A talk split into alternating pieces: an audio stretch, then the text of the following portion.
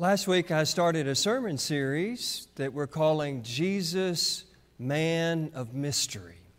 And what we're doing over the course of this six week sermon series is that we're looking at the lectionary gospel readings and we're seeing that Jesus is a mysterious figure. And what I hope will be the goal of this is that we will see that understanding who Jesus is and who Christ calls us to be often is revealed gradually to us. Today's lectionary reading is John chapter 1, verses 43 to 51. And the title of the sermon today is Now You See It, Now You Don't. Now You See It, Now You Don't. Now, last weekend, uh, my mother in law came into town. And she came into town so that Hillary and I could have a date day and so that Grammy could spend some quality time with her granddaughter. Let's not kid ourselves. The highlight of my date day with Hillary is that we went to Nashville to see the Broadway musical Funny Girl at the Tennessee Performing Arts Center. And as the house doors open up, and as we are about to go into our seats, I see two very familiar faces Tom and Vicki. Tom is a United Methodist minister. And we actually met about 20 years ago right here in Murfreesboro when he was serving the Locks and Kedron United Methodist churches and I was just up the road a piece serving in La Vergne. Tom and Vicki were handing out the playbills to the patrons as we entered into the theater. When I got my playbill and said hello to Tom, I learned that volunteers are the ones who hand out the playbills at TPAC. It's a way for people to support the arts and who am I kidding? You get to stick around after you hand out all those playbills and watch the show for free. Well, I introduced Hillary to Tom and Vicki, and then we began to make our way to our seats. And so I was trying to fill in to Hillary just who these two people were and why they were so special to me. Now, one of the interesting things about Tom is not that he's a United Methodist pastor, not that he volunteers and hands out playbills for Broadway musicals at TPAC. One of the interesting things about Tom is that he's a magician. And in fact, I'm told that he's even been to St. Mark's before to share his magic tricks with the children and the youth and those of us who are young at heart. And so I got to thinking about magic after I ran into Tom and his wife Vicki that day. And I don't know how long it's been since I've seen a magic show, but I can vividly remember when I was in elementary school and a magician came to our school to do some of his magic acts. And I can vividly remember when he took a coin in one hand and moved it to the other hand and all of a sudden the coin disappeared. And I remember thinking, could he do that with my brother? it was just amazing to me that, that, that, that I sat there and watched him take one coin and move it to the other hand, and then there's no coin at all. Well, it's not too long after that I was flipping through the Sears and Roebuck Christmas catalog. Anybody remember that? That's how you used to find your Christmas presents. You'd look through that Christmas catalog and you'd circle the ones that you want, and then you'd make sure that that was on your list to Santa. And when I was looking through that Sears and Roebuck Christmas catalog, I found a magic set. And so I circled that magic set because the thought of maybe making my brother disappear was just too tempting not to figure out.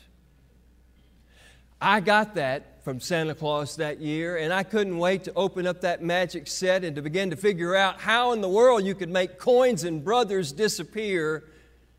And much to my dismay, it turns out that you really can't make coins disappear in thin air. You actually just hide the coin. You take the coin from one hand, you put it like act like you're putting it in another hand, but you actually drop it down the sleeve of your shirt. And I was so disappointed. What I thought I saw and what I thought I knew happened really wasn't true after all. I think a little bit of the same thing is happening in our passage of Scripture today. Uh, Jesus is beginning his public ministry. Uh, we assume that maybe Jesus has spent the first 30 some odd years of his life living with his family, maybe helping out his father in the carpentry business. But at some point, Jesus makes his way to visit his cousin John. And his cousin John is out by the Jordan River baptizing people, and we talked about that passage of Scripture last week. And what we know is that Jesus goes to the Jordan River and he is actually baptized by his cousin John. Fast forward, and in our passage of Scripture today, it appears as if Jesus is now beginning his public ministry by selecting the people that are going to be a part of his inner circle. And he has had an encounter with this man named Philip. Now, as far as we know, Philip doesn't have any clue what happened to Jesus when he was baptized how the heavens were ripped open, how the Holy Spirit descended like a dove, how there was a voice from heaven saying, You are my Son, the beloved with whom I am well pleased. If Philip knows it, we're not told that in the scripture. As far as we know, Philip hasn't seen Jesus do any amazing miracles yet. In John's gospel, we don't see the first sign and wonder that Jesus does until the next chapter when he turns water into wine, and we Methodists have been thanking him for that ever since, right?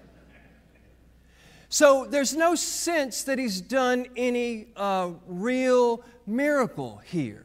There's also no sense that he's been going around quoting what we understand as the Old Testament, quoting some of those scriptures and saying how that he is the fulfillment of those Old Testament scriptures and that he is, in fact, the Messiah. There's nothing in John's gospel to suggest that. All we know is that Philip has an encounter with Jesus, and Jesus says, Follow me. And somehow, through that encounter, Philip concludes in his mind that this Jesus is the one that Moses and the prophets all wrote about. But Philip's buddy Nathanael is not quite so sure. I mean, Philip's friend Nathanael knows what Philip thinks he saw. Philip's friend Nathanael knows what Philip thinks he knows, but he's not so sure that that's what's really true. In fact, he says, Can anything good come out of Nazareth? He has his doubts that this man Jesus could be the one that Philip thinks he is. Now, maybe he has his doubts because Nathanael's from Cana and Jesus is from Nazareth, and maybe they're football rivalries. Maybe it's sort of like Oakland and Riverdale. They just really don't like each other because they come from different places. Or maybe Nathanael's just not quite so sure that what Philip thinks he knows and what Philip thinks he saw is not necessarily true, is because Nazareth during this time is about 200 to 400 people. And Everybody knows that nothing good is going to come out of such a small, insignificant, podunk town like Nazareth. Maybe Nathanael is questioning what Philip saw and what Philip knew because there is not one time in all of the Old Testament is there a reference to Nazareth. And maybe Philip is not so, Nathanael's not so sure about what Philip has seen and what he knows, is because for those who have read the Old Testament scriptures, it seems that the Messiah is intended to come from Bethlehem and not Nazareth. There is no way in Nathanael's mind that what Philip thinks he knows and what Philip thinks he saw is true. This cannot be the Messiah. Now, I think Philip may be one of my favorite of the apostles. And reason why I like Philip so much is that Philip understands in this moment when Nathanael when Nathanael is asking what appears to be a snarky question, when, when Philip is expressing his doubt, when Nathanael is expressing his doubts about what Philip has seen and heard, Philip doesn't argue with Nathanael. It's as if Philip understands that you can't argue people into a relationship with Jesus. And yet, don't we know some Christian people like that? They'll just try to argue you into accepting Jesus as Savior, Lord, and Messiah. I like Philip because I think he understands that more times than not, when you try to argue people into a relationship with Jesus, you end up doing more harm than good. I've shared this story before in sermons, but it bears repeating. My father was not a Christian for most of his life, and um, there were always pastors moving into my small town, and when they would learn that my father didn't go to church, they would show up at our house and they would try to debate my doubting dad into faith. And it never worked. In fact, it just made my dad more rigid against the idea that Jesus might be Savior and Lord. But then a Methodist preacher moved into town one day, found out my dad didn't go to church, and went and visited him, and he decided to take a different approach he decided to get to know my dad and to meet him where he was. He didn't even mention God or Jesus or faith until after a while my father ended up mentioning it to him, wanting to know, why haven't you been beating me over the head with this religion stuff like all of these other pastors? But this United Methodist pastor realized that he's probably not going to debate my dad into faith. Instead, he thought, I'm just going to be present with him and get to know him on uh, his level and meet him where he is. And, and I just hope, I just hope that he will begin to see Jesus in me and see how my faith informs my life and that that might be what leads him into a relationship with Jesus. Philip didn't argue with Nathanael. Instead, he said, hey, just come and see. Just come and hang out with this guy for a while. Just come and spend some time with him and see what happens. I said that Philip is my favorite disciple, but I suspect that there are people here this morning that might more readily and easily identify with Nathanael. There might be people sitting out here this morning thinking, well, preacher, I know what you think you know about Jesus. I know that what you say is true about Jesus, but that doesn't make sense to me. It doesn't resonate with me. You actually believe that somebody died and then three days later they came back to life.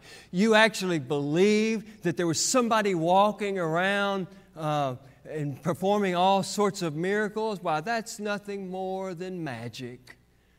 It may look like something. You may think you know what's going on, but it's really just a sleight of hand.